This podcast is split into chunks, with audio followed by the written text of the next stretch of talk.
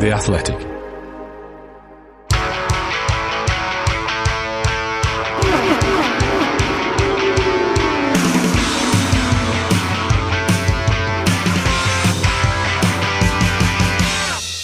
Hello and welcome to an annual, very, very special episode of the Race IndyCar podcast. If you've not listened to our podcast before, you might not be aware that each year, halfway through the season, we do a top 10 rankings, or we usually do a top 10 rankings. More on that in a second. So if you're tuning in, what to expect on this episode, we'll be running through our top 11 drivers of the season so far. Our being me, Jack Benyon, your host from the race and my co-host JR Hildebrand, who has also ranked his top 11. We've averaged them.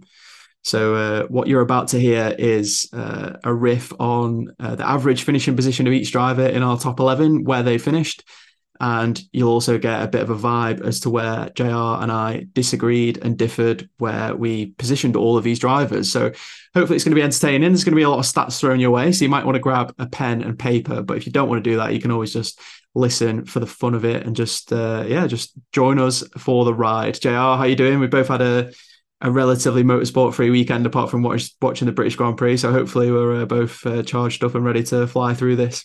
Yeah, feeling fresh. So ready to ready to jump in. I felt like this year uh, we, have obviously, uh, as you mentioned already, we've done the top eleven because we felt like there's sort of no contest all the way at the top. So we figured we'd uh we'd we'd rank ten guys. We'd just rank rank second through eleventh instead of first through tenth. Um, yeah.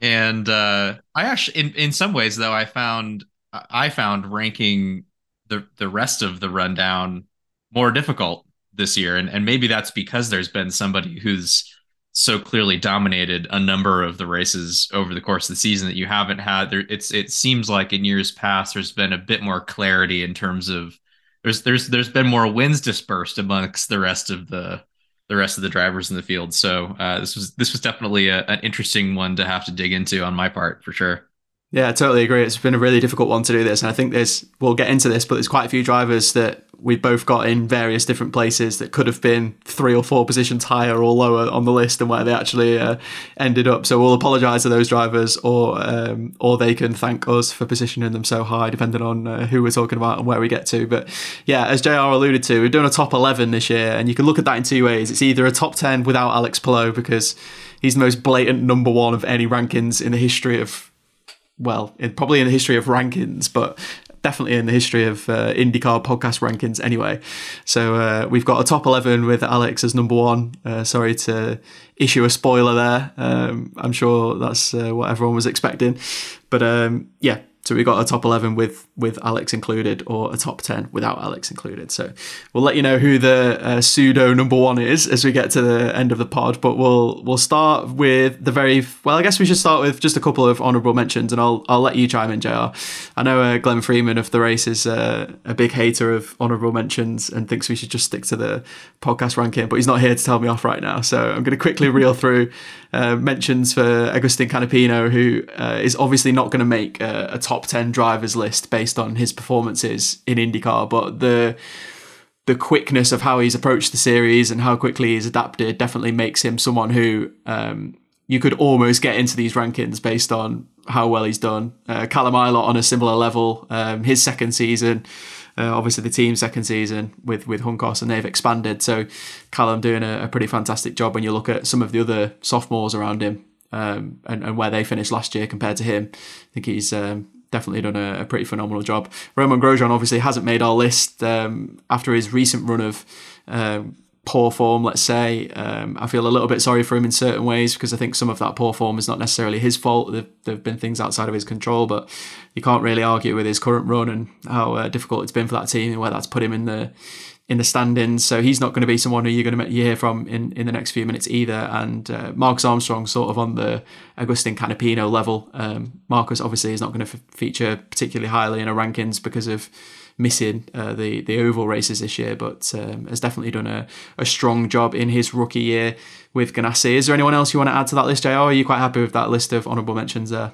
I think I'm pretty happy with that. I think the only other person that that just comes kind of comes to mind is somebody who definitely has stood out in a number of races this year, but isn't isn't in the top 10 or 11 in points and and isn't in our top. I think this is one of the first times that you know we've in essence ended up just reordering the the top 11 in the championship rather than kind of you know in, in years past there's usually been somebody right outside of the sort of cutoff in the actual championship points that we've included yeah. this year it just didn't really make sense to to to look at it that way um, is Felix because he's done I think he's done an admirable job of at least again, you know, we haven't seen the results necessarily materialize for him, but he's he's been right there on pace basically through every weekend uh you know including the oval races including indy including places where you sort of expect pato to be maybe especially good or where he seems like he's got a particular um you know level that he can climb to so uh you know i think that's in a, in a general sense, I think we've covered off everybody who who deserves a mention. There's you know the field is part of I think my you know something that I, I guess I just want to say about how I think about these rankings in general is you know these are not to these are in my mind not to to point out sort of the the failures or the shortcomings of anybody in particular um, you know this is this is really about celebrating how truly competitive the IndyCar championship is um, and and to kind of talk about.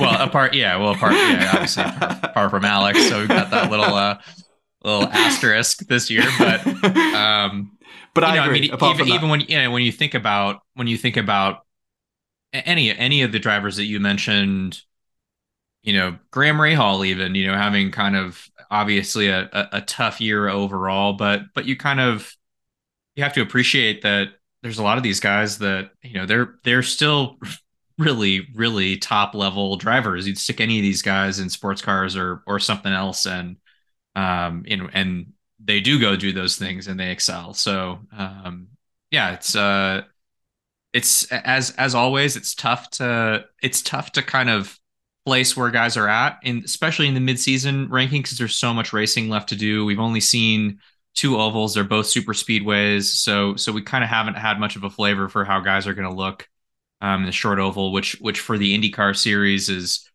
obviously just a big part of the overall diversity of what you have to be good at over the course of the year. So that usually that usually for for my money ends up having an effect on where you're sort of thinking about guys right now versus where you think about them at the end of the year, having seen kind of that complete array of uh, you know how they how they perform it at all of the different call it disciplines within the IndyCar Championship. Um, I mean, I can I can just say quickly, uh, you know, in my mind, in terms of how I've thought about this generally, I, I definitely, I, I will say I have a little a little bias, kind of one way or the other, for against what I think the expectation for certain drivers is. So that that to me factors into these rankings a little bit, just what we sort of expect to be able to see certain drivers do. And so I'll, I'll call that out along the way, uh, you know, just so that we're sort of on the same page that this is, in my mind, not necessarily a ranking of like, okay, if you just put everybody in Alex Palou's car, where do I think that they stack up? Yeah, um, exactly. You know, some of it is there's a little bit of coming and going in terms of experience level and what we've seen from them in the past and kind of how they're measuring up against that. And then I've certainly, yeah, I try to think, you know, I try to think pretty hard about, you know, the the relative pace and performance of guys within their teams and and trying to at least that's that's hard to do in the IndyCar series. Uh, you know, you look at Formula One, that's much easier to do. You kind of see where the teams all stack up against each other much more clearly. And so when you have a difference in performance between drivers on a, on the same team, it's a little easier to extrapolate out like what those differences are. Uh, in the IndyCar series, those differences just to start with are a lot smaller, but um, you know when we'll we'll, we'll kind of get into this as we go along, but um, you know maybe a little more so even at this midseason rankings than we have in the past. I've tried to think about okay, what are where do I really think all of these teams stack up against each other and backing my way into a little bit of you know my thought behind the rankings for that from that. Awesome. I think Felix Rosenqvist was a good shout. Um, he's one of the kind of most unusual drivers to try and dissect from this season. It doesn't surprise me that he's not made it into the top 11, but it, it I, I, guess there's elements of his performance that you could argue that would put him in the top 11, like the fact that he's the third best qualifier in the series out of the kind of full-time series drivers and he's had so much so much misfortune, but for me, just a few too many errors maybe, or putting himself in bad situations that have kind of led to the position that he finds himself in. But definitely a, an interesting person to raise. We should crack on, I guess. Uh, interestingly, the the first driver we're going to start with, the person who finished 11th, neither of us put last in our rankings, so that's a good start for us. But we've got Colton Herta, who JR and I both put uh, 10th in our rankings. So uh, we'll quickly just rattle through him uh, and move on because we need to explain why there's a, a 9th and an 11th in, in different orders, I guess. But I think Colton, his average finish this year is 10th, so the I guess putting him kind of 11th and and JR and I positioning him both in 10th kind of is in keeping of where his average finishes at least. We've seen some misfortune on on his side, particularly in the last couple of races. Um, Road America and Mid Ohio, obviously, where things have gone against him, and I don't think he necessarily would have won the Mid Ohio race, but the the the pit speed issue there definitely uh, ruled him out of a, a, top three anyway, and put him quite a bit further back. Um, obviously, uh, Road America as well, uh, dropping in that final stint really cost him uh, dearly. But even without those two things kind of going wrong, it's not been a particularly standout season from a driver who um, you know we expect a lot from. And I, I imagine Jr. Colton's one of the first people who springs to mind when you said you've kind of judged your people against uh, a certain level of expectation. Colton's probably the one that stands out most on the list of you know not being in the position where you would expect him to be at the start of the season looking at where he's where he is at now with his results yeah for me that's that's basically the the line here with with colton is he's he I think he's inside the top 10 drivers in the series probably just on on oh, yeah. you know in, in a given car on a given weekend. He's got he's got this kind of incredible pace and and he's shown that he has you know a, a, a handle on a lot of the things that you need to be able to go fast. But I think this year we've just and some of it's eh, to your point it's it's not necessarily all been on him but no. I think we've we've seen him go through some sort of turmoil and and that's just exposed a little bit of you know where where maybe we've maybe we've come to uh you know expect too much of him in terms of being able to just be so dominantly fast that a lot of the little things don't matter basically. But this year a lot of those little things have cropped up and and then I think the other part of it for me is is so so I think we've we've seen that there's still air room for him to room for him to grow and and that we've but that on the flip side of that we've kind of come to expect that he's going to be a totally legitimate championship contender and that he's going to be the best guy at Andretti which is I think the other part of me, you know, knocking him just a, a, a position or two in the rankings or whatever is frankly, I think Kyle Kirkwood has basically had Colton's number more often than not, basically over the course of the season on road and street circuits, at least. And so for for Kyle to come in as a new driver, as a sophomore after a altogether lousy first year, for him to be able to come in and be right on Colton's pace in the same car, and and we'd have you know we'd have to do a little bit more digging here, but Kyle has been the best qualifier at Andretti more than once over this season, and and at some places where you kind of expect Colton to be the guy that's that's going to go throw down. Um, but that just for those reasons, I feel like we're seeing Colton in a little bit of a transition phase in his IndyCar career, where it's kind of like, okay, maybe we got to get back to basics and make sure that we really have all of our bases covered here learn a few things figure out how to cover cover off against uh, adversity a little bit better during a season and uh, and come back swinging next year. So I I look to Colton to have a better second half than the first half. He's definitely had a tumultuous first half of the year, but that's that's what that's what kind of was going through my my mind uh, thinking about where he would rank on the list.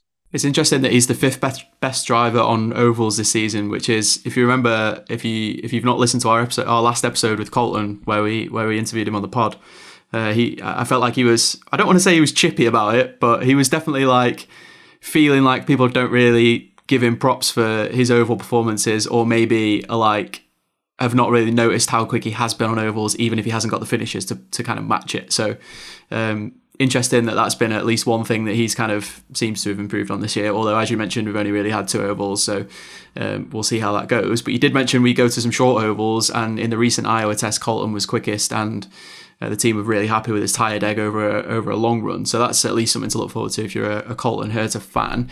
The reason why Colton is 11th then, after we both positioned him 10th in our in our rankings, is because we have a, a difficult 9 and 10th kind of conundrum that I'm going to run you through.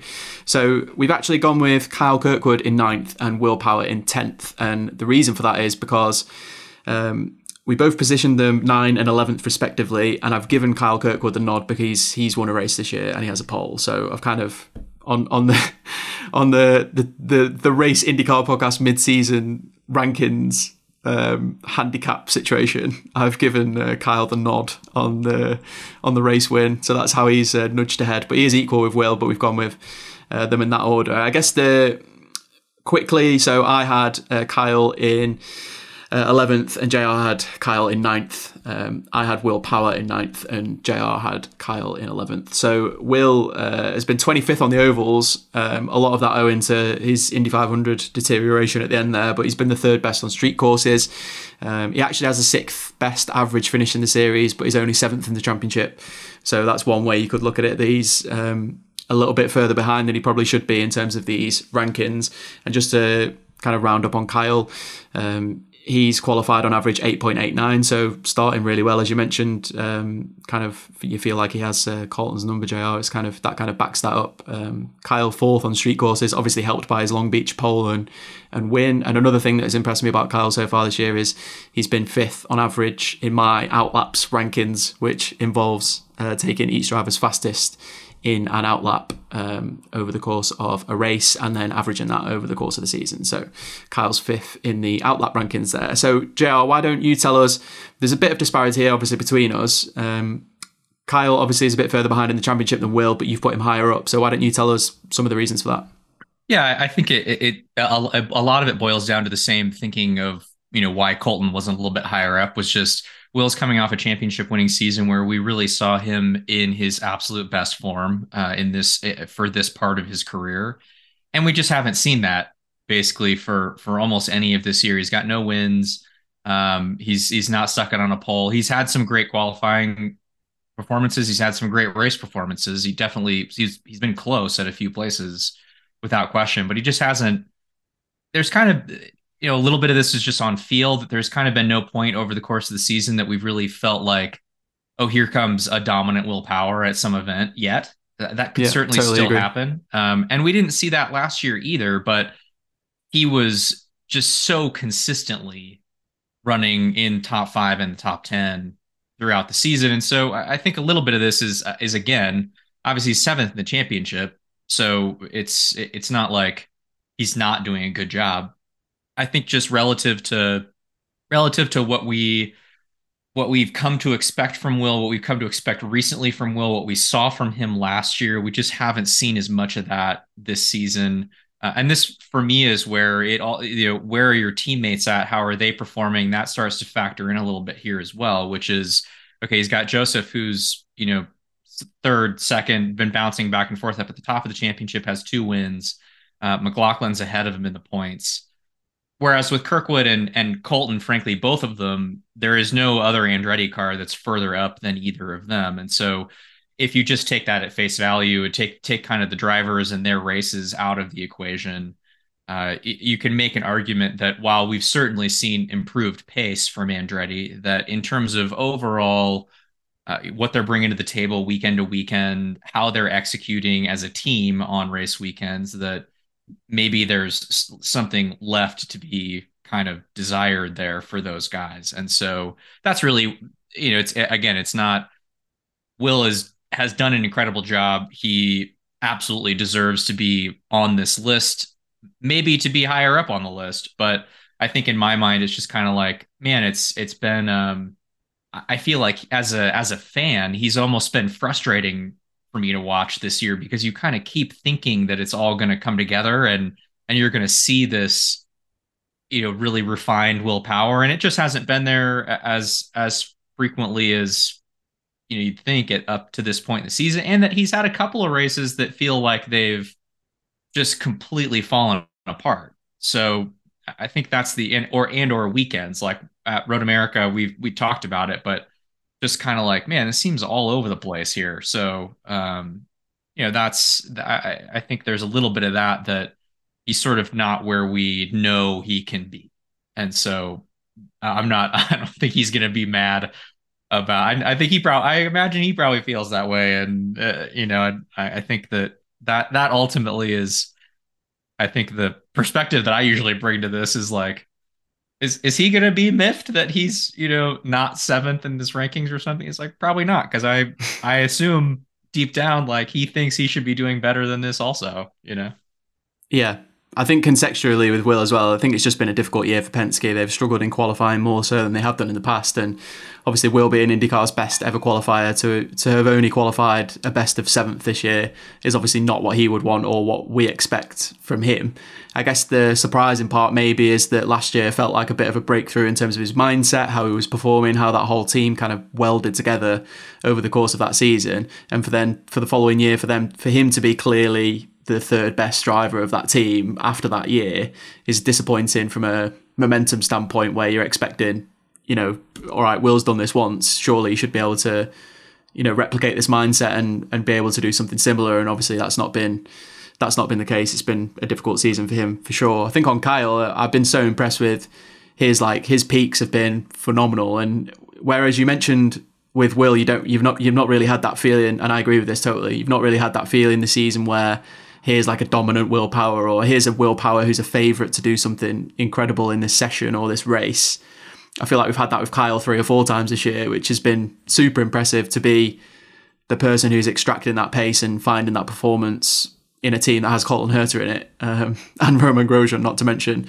Um, the disappointing thing is we're still seeing some of that kind of um, inconsistency from from Foyt last year creep in, and we've seen some some mistakes and some errors where he's been in these positions um, to, to score much better results and hasn't been you know hasn't been able to get that over the line. But uh, you know we spoke about that with him on the pod, didn't we? And he said that's his next step now as a driver is to is to find that consistency. So for me, he's not found that yet, and there's still quite a lot of work to do there. But in the context of him quite often being the kind of guy I'm looking at in the Andretti camp to be leading that team or to, to at least kind of just come out of nowhere and have some really kind of like pole threatening or win threatening performance, then I think Kyle's the guy for that. So I'm um, I'm happy where we have both of those guys for the, for those kind of two reasons. I think you could arguably Will should be higher up because he is higher up in the championship, and and arguably Kyle has won a race, and you could argue that as a, a sophomore driver he should be higher up as well. But I think they both have their their kind of drawbacks there and the reasons why they've they've fallen a little bit down the rankings. Again, just to kind of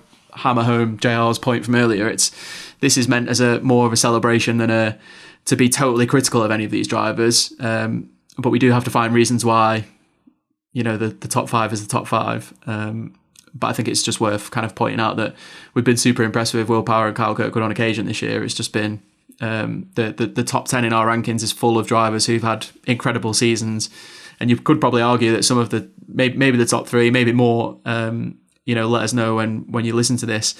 Um, you know, could have been number ones in other years, um, but just because of this year, we've got such a such a, a range of competitive drivers and and people uh, kind of all over the show. So um, that's kind of uh, where we're at there. All right, so then moving up to eighth on our list, we've got Christian Lundgaard. Uh, he was actually a, a, little bit like Colton Herta. He was actually seventh in both of our lists. So just because we because we disagreed about some other some other guys that we'll get to in a second, um, he he falls eighth. You know, I think a, a little bit like Kyle Kirkwood Christian being eighth here, you could find some very, you know, very justifiable reasons to have either of these guys further up the list. Obviously, we we had him both seventh, so we were thinking that maybe he would be further up the list than eighth in this particular case. Um, you know, his qualifying average is 13th uh, among all the drivers in the field. His finishing average is 10th. We see that sort of making sense basically in terms of his uh, you know what we've what we've seen from him and just from the Rahal squad that they they aren't typically the best qualifiers in the field, but that Christian in particular seems to have managed to extract a lot out of his races, particularly relative to the rest of the guys on that squad.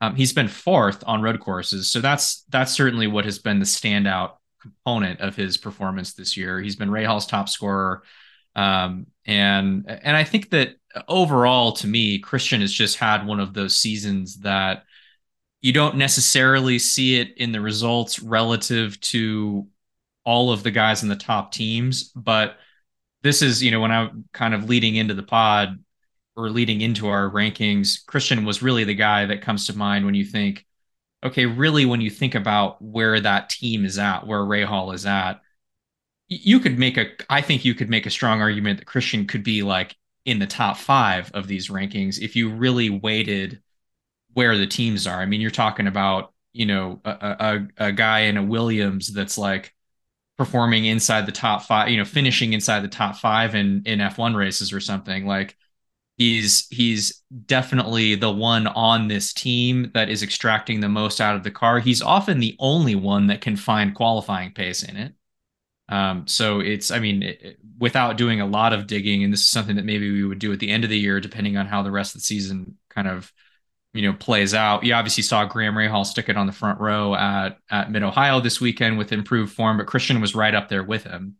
Um, there have been a lot of times during the course of the season that come to mind for me, at least, of Christian being like the only the only one of the Rahal like out qualifying the rest of the Hall cars by 10 spots or something because he's the only one that's even you know knocking on the door of um, you know being inside the top 10 and the other guys are you know didn't weren't even close to making the cutoff so um, I, that to me speaks more to what Christian's been doing than to anything that Jack and Graham have been doing. I think he's just really excelling and over kind of overperforming for what the car has given him.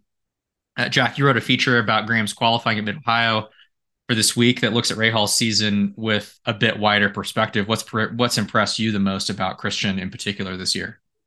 Well, before we get into that, I did want to. I really liked what you said about the Williams being in the top five kind of situation, and the the thing I just want to ram home for anyone who doesn't, maybe you've not thought of it in this perspective, or maybe you're a, a Formula One fan listening to this pod for the first time, or or trying to get into IndyCar maybe, but Christian's got 13 top cars to go up against before he's even thought about any of his kind of contemporary like mid-table teams. Yeah, so exactly. like if you think about Ganassi, Penske, Andretti, McLaren, that's you know that's already to be to have an average finish of 10th and be the fourth best driver on road courses is you know like a pretty special thing to be able to to do um, but i guess the things that have impressed me the most have been his kind of it really feels this year that he's like taking races by the scruff of the neck and putting that car where it shouldn't be. And that might be a really obvious thing to say after some of the performances that he had last year, where he was able to do that on occasion. But it feels like almost every, especially on the road courses, because we know the they've had big problems with the street course package at Rahal this year. They've had very, very big problems with the oval course package this year. So if you kind of take them in isolation of there's only so much Christian can do in those situations where, I mean, all right, we expect the best drivers to be able to excel in in any circumstance, but there's only so much you can do when your car's in that kind of window. So if we kind of just stick to the road course element of this, um, there's so many there's so many sort of memories that just kind of spring to mind of t- times this year where he's he has been the, the the sole reason why that car has finished where it is, not strategy, not pit stops, not and obviously they play a role, but there's been really big occasions in multiple races where he's taken that car and put it where it is big examples I can think of are when he passed Dixon at Barber, uh, which was a key point in the race for him to get into that position for the pit stop strategy. And not, not only that, he obviously passed Dixon around the outside of the, the, the last corner there, which was super impressive. Definitely go back and uh, watch a replay of, of that one. Um, I remember Road America when we had that whole pit incident happening where there was, I think there was three McLarens involved and he just kind of threw it in there like um, some sort of Days of Thunder moment where he just kind of uh, it was like a hit and hope type situation. Um, but there's been there's been multiple. I mean, we could go through all of his races for for for the rest of the pod, and that would not be a particularly uh, enjoyable way to go through this top 10 but there's just been many occasions where i feel like he's done a really good job he's also as you mentioned the top scorer in the team um, but not only that he's so he scored 194 points, and the top Rahal car last year at this point had 177 points. So he's kind of already 20 points ahead of where they were at last year. Not to mention the fact that last year's Indy 500 was double points.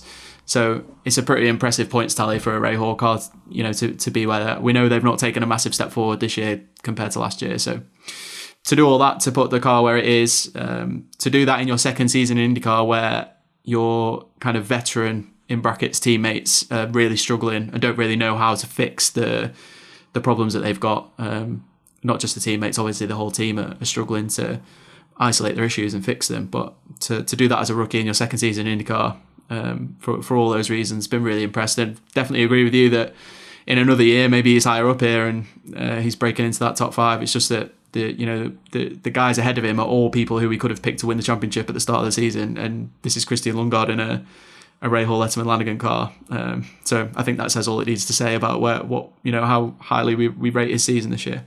Yep, I totally agree. Um, moving along, yeah, I mean, again, I think you know with with Kyle, with Christian, with with all these guys, it's you know we basically just have to make room to to talk about how great everybody else has done. So you know that's that's yeah. kind of uh, that's kind of where we're at. We're we're gonna try not to. Uh, is a little shout out for Jensen Button. We're going to try not to completely ignore the actual championship standings. um, uh, is a little uh, inside joke from our midseason rankings a few years ago. Um, moving on to seventh, um, we've got Scott McLaughlin. So I actually had Scott eighth. You had him sixth. So because he's you know because he's got a win and because we one of us had him as high up as sixth, we've ranked him seventh here. Um, he's he's qual- his average qualifying over the course of the year is has been 11th. His average finish has been um, fifth among you know from a ranking perspective relative to the other drivers. Um, he's been consistent throughout the course of the year. He's obviously had the one win at Barber, which seemed like every every ounce of Scott McLaughlin that we've gotten used to seeing, you know, maybe more frequently over the course of the year. Um, he actually has the, you know, he has the fifth best average finish, like I said, um, but is sixth in the championship. So you can kind of make of that what you will. That's that sort of just comes down to um, you know the way that the the points tallies work for finishing higher up in the points versus versus being outside of that window. We actually talked to Alexander Rossi a little bit about that when we had him on the pod. Just that you know this is the type of scenario where you really do, if you're going to finish high up in the championship, you really need to be collecting podiums to be able to make that happen. And so we've not seen that as frequently from Scott this year. We've seen him finishing well all the time, basically, but um, not not quite at that true peak peak form. Um, I'll let you just jump into this first. We've you know you've got Scotty a little higher than I have. Um, I, I mean my my reasoning for this is is basically just because I really think that I really you know I had Christian seventh. I really thought that Christian deserved to be just for the sake of getting some a, a little extra airtime, basically deserve to to have that as a part of this pod. Obviously, McLaughlin is higher up in the championship. He's uh, won a race. He, you know, he's somebody who altogether, just from a results perspective, we we anticipate being further forward. Um, but yeah, talk to talk to us about why you've got him sixth. Well, on the points as well, I think we should also mention that there's obviously bonus points to take into consideration, and the Indy 500's 12 points for being on pole. So, um, so obviously, if, you, if you qualified point. in the top, yeah, if you qualified in the top 12 for the Indy 500, then you're immediately getting a points boost there, which is why some of that average position can change the, uh, I guess the position we're putting them in versus the the standards as well. So that's kind of like an important thing to to consider as well. But Scott Scott's had an interesting season, hasn't he? And I guess if you approach this season expecting Scott to fight for the championship or or even win the championship, which I know some people genuinely believe that and you know thought that that was a realistic thing to to hope for from him, then yeah, you know this is going to be a diff- disappointing first half of the season that you've seen from him. You know he's nowhere near the lead of the championship. He doesn't feel like a, a really feel like a regular contender for wins. Although I feel like St. Pete is the kind of big outlier here. Um, obviously had that crash with Romain Grosjean um, uh, at turn three coming out of the pits, which was obviously a mistake on his behalf that he he apologised for, uh, fighting hard for the for the lead of the race and what was effectively the net win um, in in that scenario. So um, not an ideal thing, and not the kind of mistake that those kind of elite level drivers make usually. um, when it comes to race winning scenarios. But I think this is kind of leads into where I'm kind of going with this is that this is, in my opinion, a Scott McLaughlin who shouldn't necessarily be expected to win the championship this year, who should be someone who's still learning and still, um, you know, finding his way against. Uh, you know, multiple champion teammates um, who are both now Indy 500 winners, thanks to Josef's success this year. Um, I, I, just, I just feel like um, that there's a bit of a hype train that there was a bit of a hype train leading into the season based on how many wins Scott had last year and what he was able to achieve with the peaks that just maybe probably raised expectations a little bit too high for this year. What I do like from him is that he's been able to turn around some of those difficult results quite quickly, which was one of the things that we really kind of kicked him for last season when it was definitely in the in the mid season kind of area. I remember the the spin at Detroit. Um, you know that that kind of period. The the 500 obviously crashed out of. I'm going backwards now in terms of races in terms of the calendar, but um, you get the idea. Mid season was a, a, really tricky one for Scott, and it felt like that. It, it felt like not, not not that it was never ending, but it just it went on for quite a long period of, of races there where he was struggling and just couldn't really pull that out. And if you if you go and have a look at his his kind of the reaction to his adversity that he's had this year, he's almost always immediately turned it around or um, at least been in the window to turn it around. So um, I think the Indy 500 versus the Indy GP is the only kind of outlier there. But pretty much, um, if you take those two results out and the St. Pete result, he's been in the top 10 every race. So I've been kind of impressed with what he's been able to do this year in the face of a Penske team that is not firing on all cylinders compared to the, their their rivals and kind of finding their way through difficult qualifying form, not necessarily always just turning up at races knowing that the car is going to roll off the trailer and be the best car there. Um, you know, these some of these things are are new, or not necessarily new, but the way you react to those things is probably a little bit new for Scott in certain scenarios and certain races. He's going back to tracks where he's expecting the car to be as good as it was last year and probably not quite getting that in certain scenarios. He's going to different tracks where he wasn't so good last year and finding a car that's much better. So um, I feel like the maybe the standings don't really tell the full story here, and I didn't want to penalise him too much for the level of expectation that was maybe had um, before the start of the season um, it, it compared to where he is now, basically. And I think a lot of that, I think all of that is is totally fair.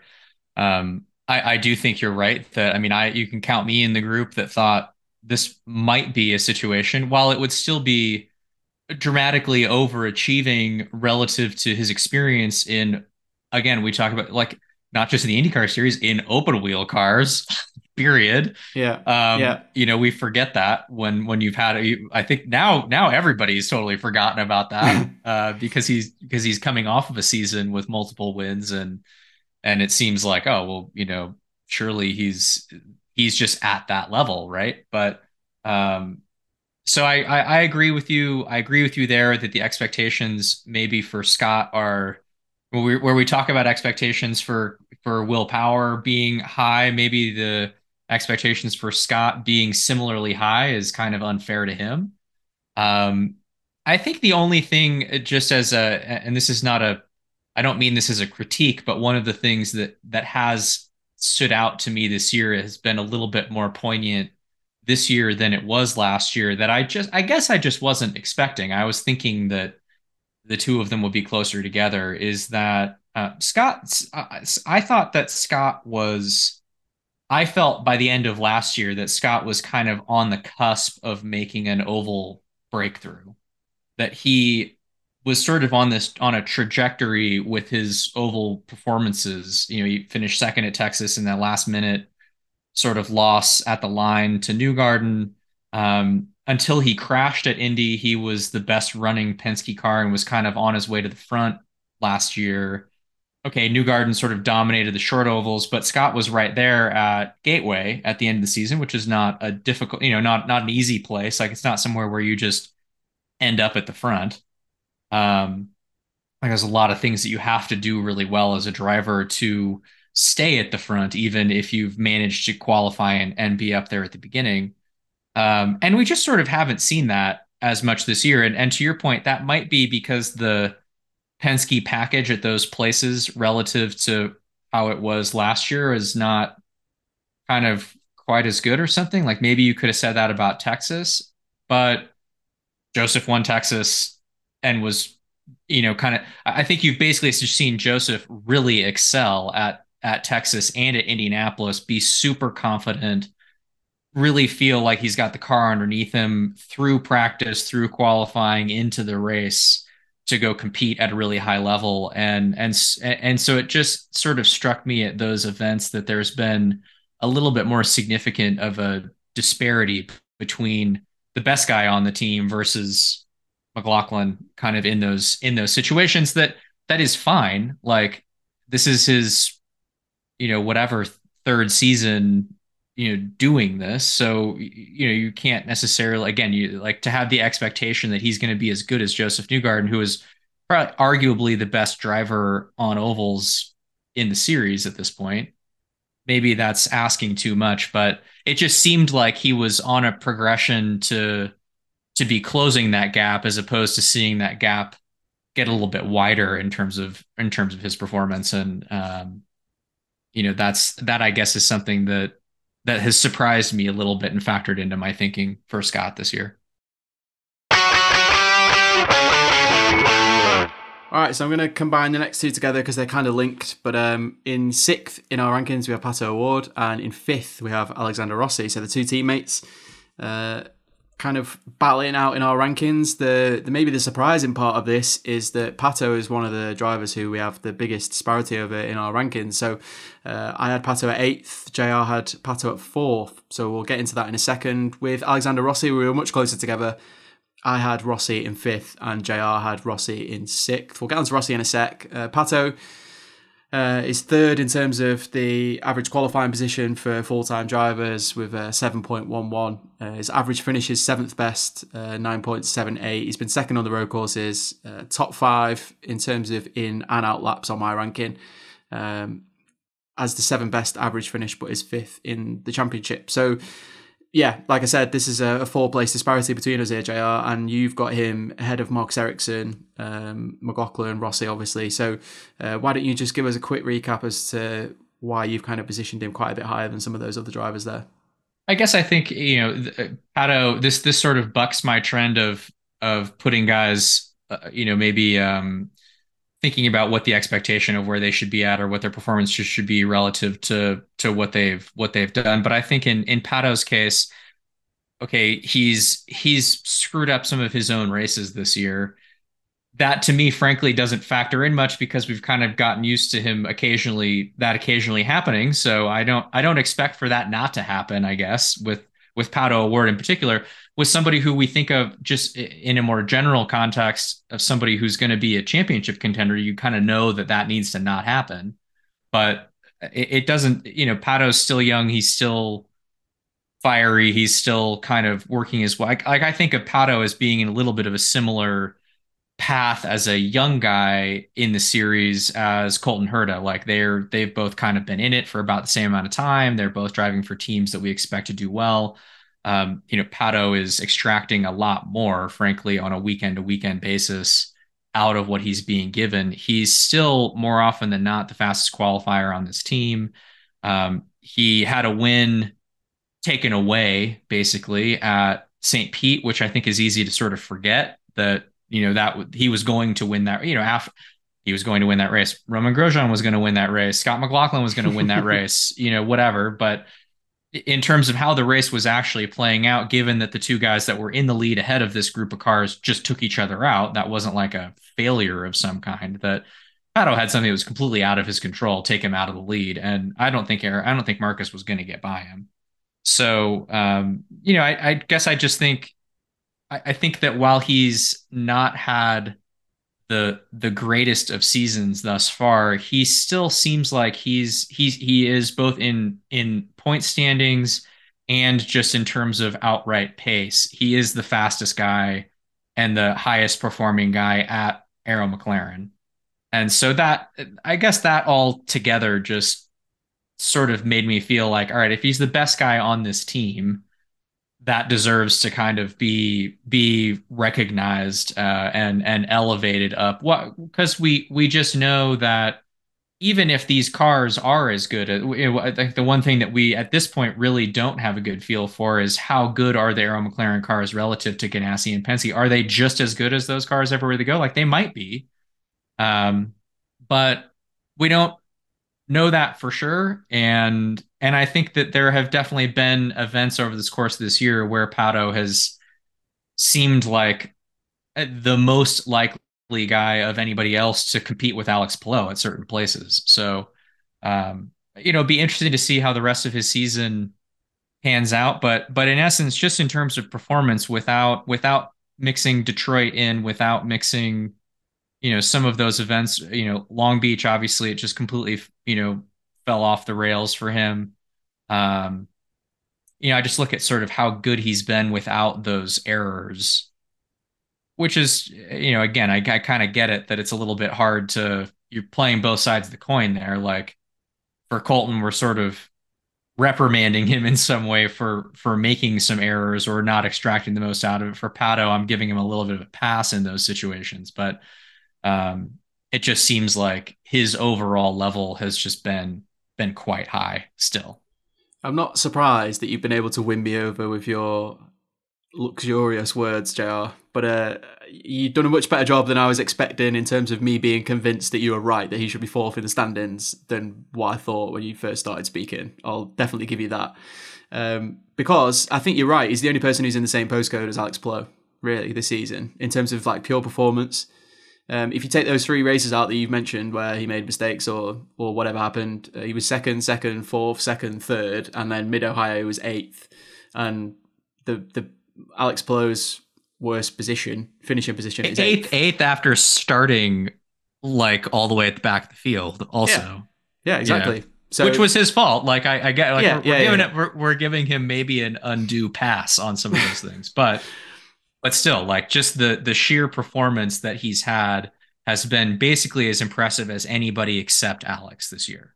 Yeah, and I can't disagree with that that I, I think that's as close to fact as any opinion is going to get. I think the only thing that really kind of upsets me about all this is that so many of his recent years have been filled with team issues or execution issues or stuff happening to him totally out of his control.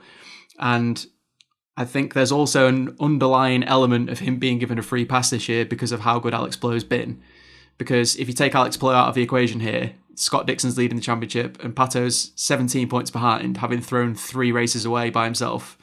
So I, am one of Pato O'Ward's biggest fans in terms of drivers I enjoy watching race, um, entertaining drivers who bring something different to the series. Um, I think his audience and the way he interacts with his audience and his fans is one of the best of any of the drivers in the series. I think so much of what he does is absolutely phenomenal, and he's also just one of the nicest drivers to talk to in terms of just having a conversation in in the series. As long as, well. you're not another driver.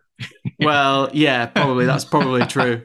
Um, especially if you've not done something that he doesn't like. Um, but I just cannot forgive those three those three races really. Um, I mean, the 500 is kind of more forgivable, but I still believe that was more his fault than Marcus Ericsson's fault. Um, and I'll I'll absolutely die on that hill. Um, that that one I'm kind of fine with. Um, Detroit, and I agree with that. Yeah, and I think Detroit was. I think there's a little bit of truth to his kind of my race was already spent at that the you know the point that he crashed out. I think there was an element of truth to that, but that isn't that doesn't to me mean a free pass to go and stick it in the wall trying to you know find a position that wasn't there or, or hold a position that, that wasn't going to be that wasn't going to be possible. So I I really enjoyed what you how you brought me around a little bit there in terms of where you've put him in the in the standings because I think he's really high on yours. But I can really take what you've said really easily because he is he is genuinely in terms of like pure pace, uh, the driver who has been closest to Alex Palou. But that that also kind of pushes me in the opposite direction of well, he should be much closer. Why is he not much closer? this is the majority of his the reasons why he's not closer are his fault. So um, you're being a lot more lenient than than I am, and that's fair enough. Um, we both have our own reasons for putting our drivers where we have. Rossi is an interesting one because I guess just developing that that point a little bit. Um, in terms of pure performance, he's not been anywhere near Pato O'Ward really in terms of the peak of what, what Pato's been able to do this year. But I'm guessing, JR, I won't speak for you, but the, one of the reasons why I have him so high up in my rankings, which is, as I mentioned a, a few minutes ago, fifth, is just because of how surprising he's been, basically, in terms of how quickly he settled into this team, how many challenges this team faced with so many personnel coming in who weren't even motorsport based, never mind, uh, hadn't worked in IndyCar before or, or whatever. Uh, it's a well trodden story. Go back and listen to our interview with him uh, a few episodes ago, which we've had a lot of really nice comments about. Thank you for that. Um, we can't take too much credit because Alexander's just a great talker when you sit him down away from the track and let him talk about some things that he wants to talk about and uh, really get into some good, interesting racing questions. Um, he's always a good interview for that side of thing, which is something people maybe don't see when he just gets a microphone shoved under his nose when he's crashed or something bad's happened. Um, he obviously gets a bit of a rep for how he is with the media sometimes, but um, I've always had good experiences with him when he sat down and relaxed in that setting. So that was a really enjoyable interview. Go back and, and listen to that. But yeah, my, my reasons for that, JR, really, for where he is. Um, he's eighth in terms of qualifying and finish um, over the course of the season. Um, he's been very good on outlaps, which has been very impressive to watch. Um, but for me, it's just been seeing this kind of team come together and, and him being the cheerleader, quarterback, whatever term you want to use, um, the captain of the team. Um, I think he's done a great job of that and delivered some some impressive performances. And if we look at his actual race finishes, how many races is he on now? Uh, six races in the top ten. Uh, if you take Texas and Long Beach out, um, he was fourth at St. Pete as well. So he's been consistently in the top five or top 10 all, all season long and been really impressive in that sense for me. Yeah, I think for me, it's basically just, it's a lot of the same thing. It's for different reasons than, than Pato. I mean, obviously I had Pato, one, you know, a, a notch ahead of Alex in my rankings, basically just because, because for me, it was hard to ignore just the pure, pure performance that Pato has, has showcased. On the flip side, I think it's fair to have Alexander be as high as he is. I had him sixth, which is higher than where he is in the in the championship standings and and, and the rest yeah. of it. Um, basically, just because okay, we haven't quite seen the consistent pure performance, but we've seen a a sort of masterful level of execution and going and getting what's what's there without pressing like we've seen Pato and other drivers do frequently over the course of the year, like going for more than what's what's really there. Like that's just kind of a veteran a veteran move that even the veterans don't always do the best job of. So we've just seen a, a, I think a really high racing IQ from Rossi over the course of this year. Um, essentially mistake free and and all of that within completely a completely new environment. So I think the fact that we haven't seen the pure we talked about this on his pod, so I won't go into it uh, go into it at length, but the fact that we haven't seen the pure performance, I think I'm that's the thing that I'm kind of willing to give a little bit of a pass on is like for him to be, yeah, you said he's not been anywhere near Pato's, you know, kind of pure pace.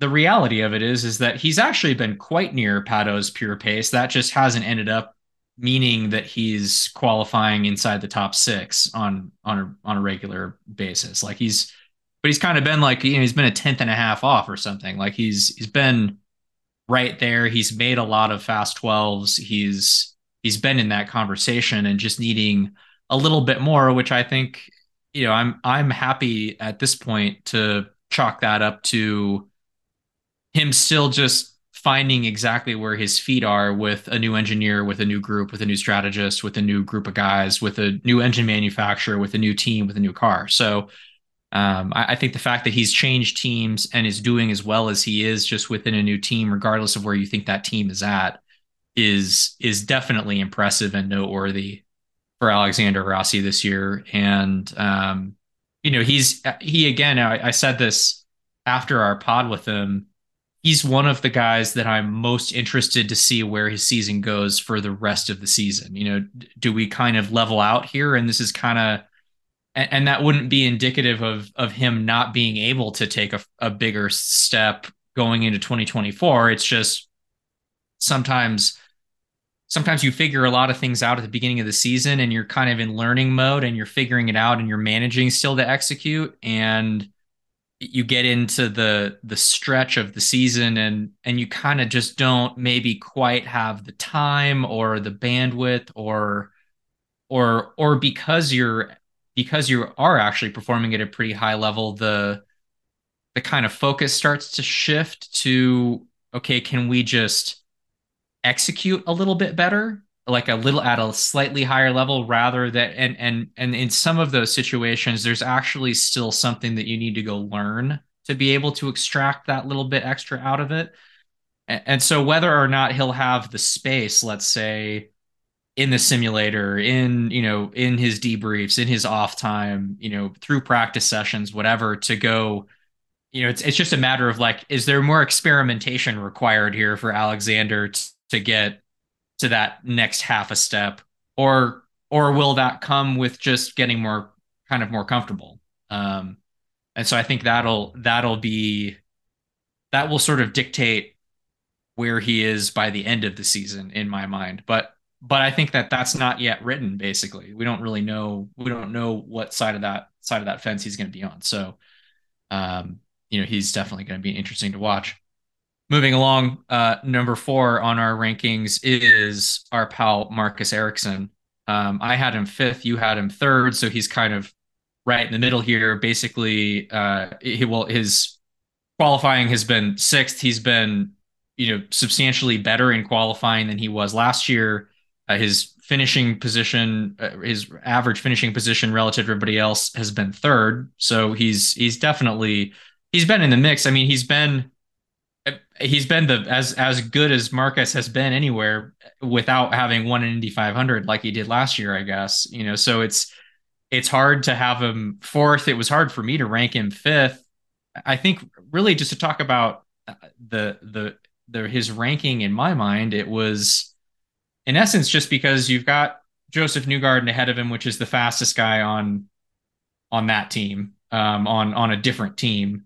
Um, a lot of this just came down to the fact that for for Scott Dixon and for Marcus Ericsson, in my mind, I'm sort of uh, I'm I'm I'm giving them a little offset basically in their rankings because Alex has been so incredible in the same car within the same team. So that's essentially like if again if you had we sort of talk about this and I try to think about it in the context of where do I think all of these guys would be if they were all driving Alex Palou's car at uh, in the 10 crew every weekend? Like if you all put them in exactly the same environment.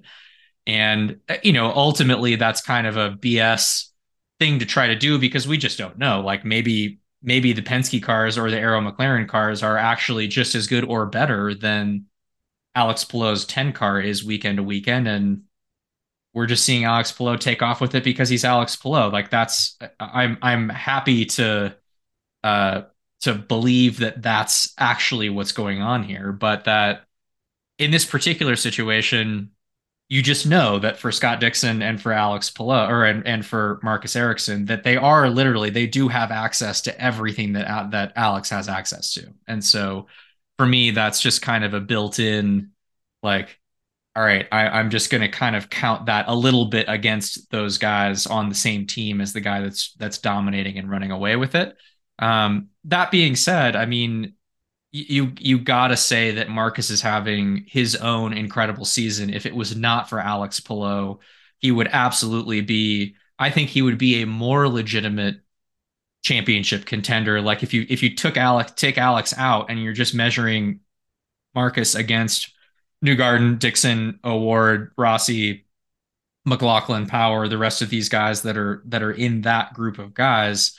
I think Marcus has absolutely taken a step, and I think very clearly could be could end up finishing second in this championship by the end of the year, depending on how the rest of the season goes on. Like I, I feel like his his level has definitely been elevated this season, um, and and that's been that's been impressive to watch. And I think on top of that, he's he's one of the guys that has not shied away from being, you know, on air saying we need to improve our road and street course qualifying. And he's gone out and actually done that, right? Like that that's just a hard thing to do. Like that's something that's easy to say but very difficult to actually pinpoint something like that, decide you're going to make an effort to get better at it and problem solve that to like figure out what that means. So I, I th- that in particular is something that I've been super impressed with for Marcus this season. Yeah, I think uh, throughout his IndyCar career as well, throughout his Ganassi career, he's been quite good at do- doing that, calling out things. yeah, he, he talked like... about that with ovals. Yeah. like a few years ago. Yeah, yeah, and you're right. There's very few other drivers who even admit to any flaws. Never mind like say this is what I'm bad at and I'm going to fix it and then go and do it. Like that is one of Marcus's best qualities. I think you you're right to point out quite a few things. Uh, uh, mainly the qualifying. I feel like he and Scott Dixon have improved massively in terms of the qualifying. Um, he's sixth. Marcus is the sixth best driver this year, and if you look back a couple of seasons ago, that would be quite difficult to believe that in two years' time he was going to be the sixth best qualifier in the series. Qualifying on average eight point four four, so that's pretty impressive. Um, it was ten after nine races last year, so he's already a position and a half higher each race um, over the course of the first nine races. So that's a big deal. He's also the best driver on street courses this year, which won't be a surprise to many people who know he's obviously won um, the majority of his races on street courses. But when you've got Alex Palou in the form he's in, I think it's impressive that anyone uh, is ahead in any sort of metric statistic at all. Um, so that's another kind of uh, a thing that I can kind of point out. Um, and just his results. I guess uh, we'll talk about this with Dixon a bit later on um, or next.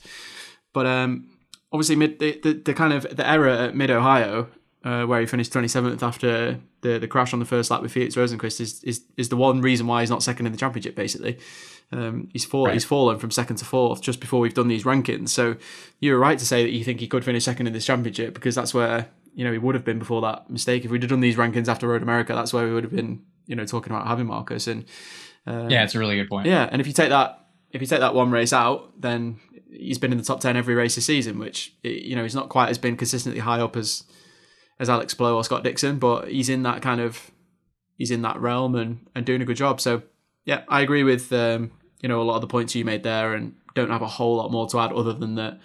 Um, I wonder how much this ranking has been distorted by the last race and how much that's kind of um, switch things up there. But the the main kind of highlight here is the qualifying, I think, and being able to admit to where his flaws are and then go and improve them is one of the most impressive things that you see from a driver. It's probably more impressive than it might have been in the past because drivers are so less likely to come out and admit things like that um, of their own accord. Like you might have a um, you know, a journalist or someone on the TV or something might kind of pick up on some of these themes and grill the drivers and then they'll admit it. But Marcus is kind of one of those people who just, you'll say, like, what are you looking to do this year? And he'll be like, well, I've been bad at qualifying and I'm going to improve it. Like, not many drivers will do that just out of their own, out of their own kind of pocket. So um, that's another area I've been pretty impressed with him. So I had him third in my rankings. Um, and the guy who's coming up next, I had fourth. Um, which felt really bad. I think if, if if there was any point I felt really bad in my rankings as to like what am I doing? What are you doing, Jack Benyon? What just come on, think about this. what are you doing with your life? Um, I had Josef Newgarden one spot behind Marcus Ericsson. Um, so that gives away the next driver. Third in our rankings, or second if we're discounting Alex Palou, is Josef Newgarden. His qualifying uh, on average 9.67 this year, so he's ninth in the series. But his finish, the most important one, is equal third uh, with Marcus Ericsson, 8.22. Uh, he's eighth and 11th on road and street courses, which is probably a bit of a surprise if you're reading that for the first time and haven't paid a, a whole lot of attention to Josef's season. But he's obviously been first on ovals uh, because he's won the two oval races, so that's pretty straightforward. Um, two areas that have impressed me. Second in in laps and third on out laps so that's been pretty impressive. We'll get into his season a bit more in a minute but obviously this gives away who is number two or number one depending on how you look at our rankings scott dixon. So he's qualifying fifth in the series um, with an average of 7.67 which is up from 9.56 at this point last year. So we've already mentioned he and Marcus Ericsson improving on their qualifying performance. There's the proof. And his finish is second best in the series at 7.1 1 1. He has also has a better worst finishing position than Palou if you discount um, Pato O'Ward at Long Beach, uh, taking him out of that race. Um, but if you take that out of out of uh, consideration here, uh, Dixon uh, has had a really really strong run. Um, apart from that, so third, fifth, seventh, sixth, sixth, fourth, fourth, second. So uh, a pretty Dixon like season uh, when your teammate hasn't won four races, it's usually going to be enough to put you in the lead of the standings or uh, at least have you uh, right up there in the mix. Uh, so I guess the bigger disparity, uh, we had, well, I had Josef fourth and you had Josef second, JR. Um, I had Dixon in second and you had him in third. We've already heard from you that one of your reasons for that kind of positioning is because Josef was the, well, has been the top Penske driver this year. Um, and Dixon and Ericsson are obviously trailing Palou a little bit. I think the thing for New- Newgarden for me is just we just haven't seen the Josef Newgarden we used to seeing, and I think a lot of that is I think a lot of what we're seeing from the Penske crew is that team wide kind of struggle to match what what Ganassi have brought to the table this year. Um, so I don't want to like hate on Josef for this, and this is why I found it so difficult to put him behind Marcus, especially after he won the Indy 500 that he's been trying to win for so long. Um, it's been such a thorn in his side, and it was so impressive to see him finally do that, especially off the back of so much Penske trouble at the 500 for for quite a few years now. That was such an impressive uh, element to the season.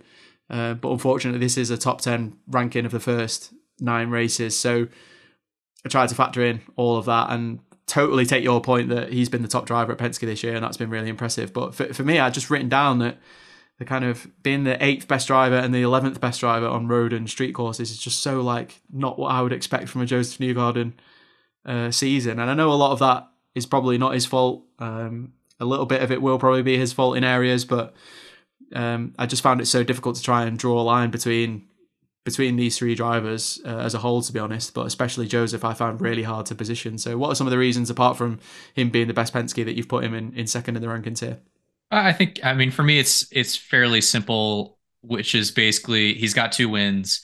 He won the Indy 500 in in what was arguably not the best car there. So you still think you still got to look at Ganassi as having kind of a a stranglehold on on what's what's required to go run up at the front or if there was if there was a Chevy team that you really thought had their chips pushed into the middle of the table it was Arrow McLaren and and that didn't end up materializing for those guys so the fact that Josef won that race he he went out and won that race right? Like he did it didn't get handed to him. It didn't you know it wasn't he wasn't in the right place at the right time. He started further back because he just wasn't in a car that was capable of qualifying inside the top five or inside the top 12 even. And um, you know a little bit of the same thing at texas. You know he he just he goes out and gets these wins. It's not he's not letting anything fall into his lap. He's not not waiting for something to happen um, you know to to sort of you know to end up on the right side of something or or to rely on strategy or whatever i mean he he just drove his way you know, at Indy just drove his way through the field and ended up and got himself up to the front. And, you know, we talked to him after that. Obviously, he was able to identify, you know, just in time going into the race weekend on on carb day, like that they had already been where they needed to be at some point and and kind of seems like he made sort of the executive call to like go back to that because he knew what he needed. He knew what he was he knew, knew the feeling that he needed to have from the car. Um, you know those those things just really stand out to me as as like you know i mean again the the the flip side to where we've been at in years past we've we've allowed for the fact that the indy 500 is double points to kind of affect a little bit of just what what are the championship standings at this point in the season. Um, if you give josef newgarden that he's he's very clearly second in the championship. Um, so not not that you know we we've tried to kind of like back our way away from that if we can in years past. And i think in in some respects we've done a good job of that. But um you know i just think that you know long beach comes to mind like an event where he he was he and his team were after that race was over they were all totally convinced that they were going to win the race had they not had the fueling issue in the second to last stop. Like they they knew that they were making the number that everybody else was making to go as long as Kirkwood had gone, and that at that point they were in the lead and were going to be able to keep the lead in that exchange. Even if you give that, if you still give that to Kirkwood, that's a second instead of an eighth or a ninth on a on one of the couple of street courses that we've had this year. So that sort of that's totally out of his control and changes his sort of relative ranking on on street circuits at least I totally agree with you that he's not had the he's not had the you know the super consistent form yeah. that we're sort of used to seeing from him. Like he he hasn't even really had the the the pace advantage just through practice and qualifying sessions that we've kind of we've kind of come to expect. Like maybe we don't necessarily expect him to be a front row qualifier at all of these races, but yeah. You sort of expect to see his name at the top of the sheet and in even just more practice sessions going through road and street circuit weekends. And it but to your point, like we just haven't really been seeing that from Penske as a whole uh over the over this year. I mean it's it's been it, it has felt less frequent that you're seeing any of those three guys yeah. in the top two or three of of practice sessions, let alone the three of them all up there, which which we just like last year we did see that somewhat frequently. I felt like so that to me is why why I had Josef Josef second and and to talk for a second about Scott, I I actually I want to I want to touch on something you said about Marcus. I think you're absolutely right that had had the championship stand had we done this ranking prior to Mid Ohio, we we would be talking about the order of these three guys differently because you you got to say that you're just that it's super impressive what Marcus has done this year and that and that maybe that's been more impressive than what Scott's done. Um, it just just all things considered, but you also look at Scott's season and you say, you know, okay, they he's yeah, he's not won a race. That to me is kind of the thing that's that's missing here a little bit. That's why I put Josef ahead of him is just, you know, two race wins versus none is to me like not insignificant basically. Um but the the form that he's had relative to his previous form is definitely a lot like Marcus is is just a, a level up. Um, you know, Long Beach totally wasn't his fault, and so in in comparison, maybe to Marcus, where his his one like bum finish here was completely his fault versus uh, in Scott's on Scott's side of the fence, you know, basically not his fault at all in my mind. Um, that factors in that factors in a little, and you know, generally, I think as I said before when we were talking about Marcus, just with both of those guys, I kind of wanted to give wanted to give some drivers on other teams a shot to be included inside the top five here, basically just because um, you know they're both in this in the same within the same squad that are absolutely like insanely dominant championship leader is is on. So I think that's it's not it's no knock against Scott. He's had a really impressive season and and he could again like Marcus, he could we could absolutely see Scott Dixon finish second in the championship and and and maybe over the course of the rest of the season, maybe he reels Alex in a little. You know, I mean, that's definitely possible. I mean, after you know, after Mid Ohio, you know, the interview that he gave, I felt like was uh, a very seasoned interview. That he, I think he was he was basically asked like, "Is this championship over?" And and he just said, "Well, no, like it's not it's not over till it's over. And there's you know there's all kinds of things that could go on. Alex has a couple of you know Alex has a couple of DNFs or a couple of particularly bad races, and any one of these guys manages to be on the total. They, have got to be on the total uh, opposite end of it. You've got to have somebody go win the events that Alex you know doesn't finish in, and then be right there with him for the rest of the year, which is doing either of those things is going to be hard to do. But um, you know, I think you saw you saw the the true like veterans mentality that Scott Dixon has, and and you got to appreciate that that's part of why he's still so good. Absolutely, and you look at uh, Road America was the big one for me. Um, he qualified twenty third and turned that into a fourth place finish, and it feels like anytime you give him adversity this year, he turns it into into good things when you give him the opportunity. I mean, Long Beach he obviously couldn't do anything about that. He was totally taken out of the race. There was no opportunity for him to rebound. But at any other time this year, I mean, well, if you look at his qualifying, at least he's his worst qualifying is ninth, apart from that Road America result. Um, one of them was the 500. Um, no, it wasn't the 500. He was sixth, wasn't he? It was the road course. He was ninth, um, and St. Pete as well. He was ninth. Uh, but ninth is a pretty good worst qualifying position to have. Um, and yeah, know, we all saw what happened at Road America, um, but he still turned that into a, a fourth place finish. So I, I, guess I agree that the the lack of like peak performance there, it, it doesn't really feel like even though he finished second at Mid Ohio, it doesn't feel like at any point this year has he been in a position where he should win a race or that he would be close enough to to go for that win. I, I guess I kind of we we can only make make these rankings based on the races that we've seen this year, but I find it very hard to believe that at some point in the next nine races he won't be in a position to win a race based on the performance that Ganassi have brought to the table. And you know, obviously the counter argument to that is he should have done it already halfway through the year. Uh, but I I just feel like it can only go on so long before he's in a position to do that. And I feel like maybe the consistency with Josef has been a bigger issue, but I totally agree with your point where it hasn't felt like he's been up there as much as we expect on a consistent basis to, with with that with that elite level performance that we expect.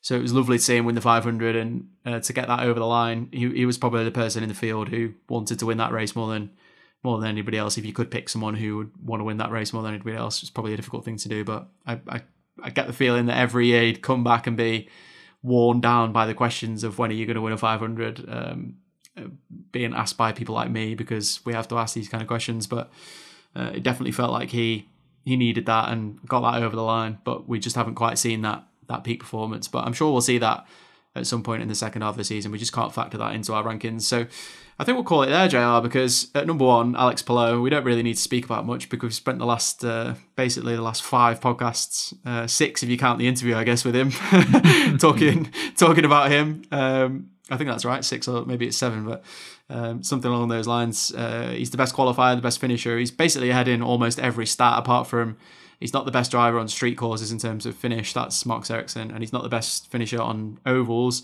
That's uh, Josef Newgarden.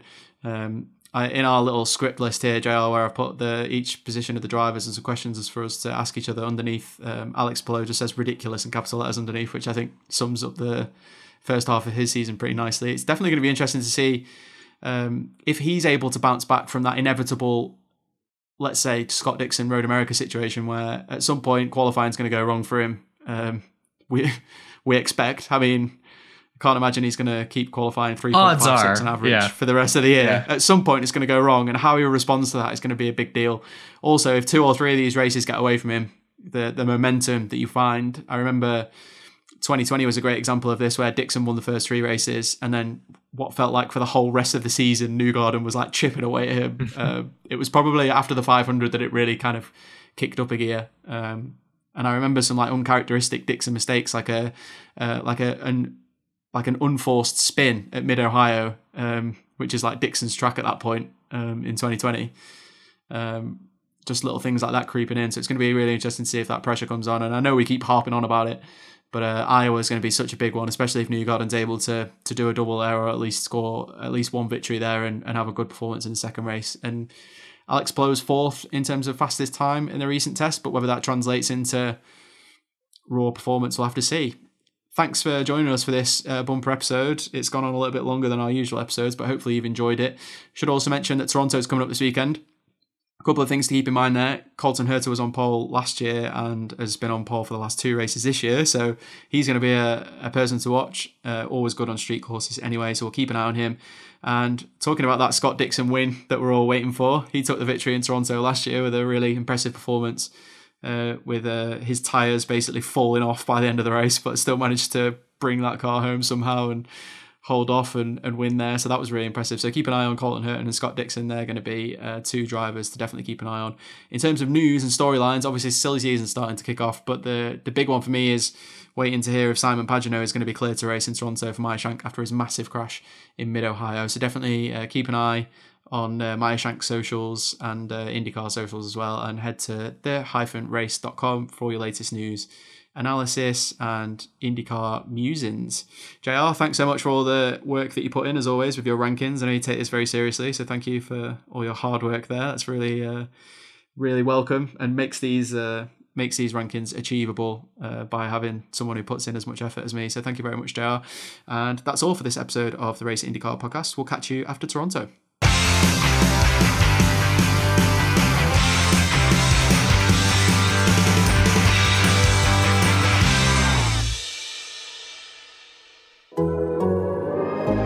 The Athletic.